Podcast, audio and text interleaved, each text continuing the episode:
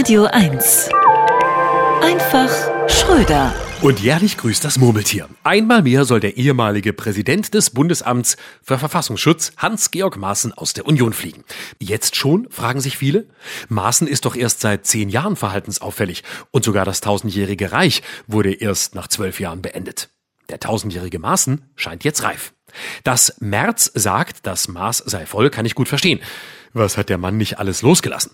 Dass bei der Zuwanderung nur die kämen, die wir nicht brauchen, dass aus der Ukraine nur Sozialtouristen kommen und dass die Kinder der Zugewanderten kleine Paschas sind, die man mal zurechtweisen. Ach nee, das war ja alles von Friedrich Merz. Kann es sein, dass Fritzi einfach nur der Einzige sein will, der in der Union polarisiert? Du sollst keine Hetzer neben mir haben.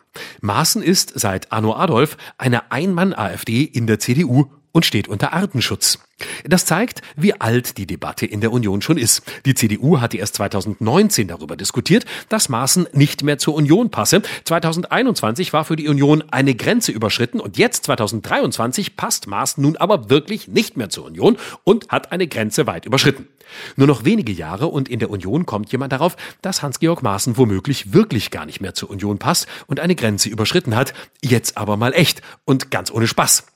Auch vor genau einem Jahr hatte man beim Spiegel abermals verblüfft festgestellt, dass Hans-Georg Maaßen entgegen allen Erwartungen wohl doch kein lupenreiner Demokrat ist. Da hatte Maaßen vom schleichenden Hereinwachsen in den Sozialismus gefaselt und wenn man sich derzeit in Europa umguckt, Italien, Polen, Ungarn, dann merkt man schnell, jawohl, da scheint Sozialismus die größte Gefahr zu sein.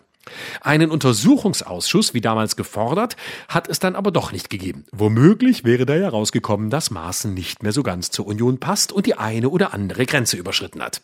Nun hat der Mann, der von seinen Freunden der größte Weiße mit den braunen Schuhen genannt wird, einen Rassismus gegen Weiße festgestellt. Ich bin mir aber nicht sicher, ob man das Alice Schwarzer in die Schuhe schieben kann.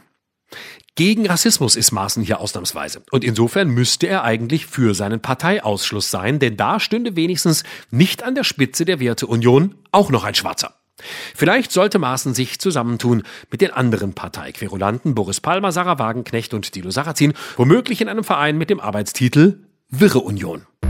Florian Schröder. Immer dienstags im schönen Morgen und jederzeit auf radio1.de.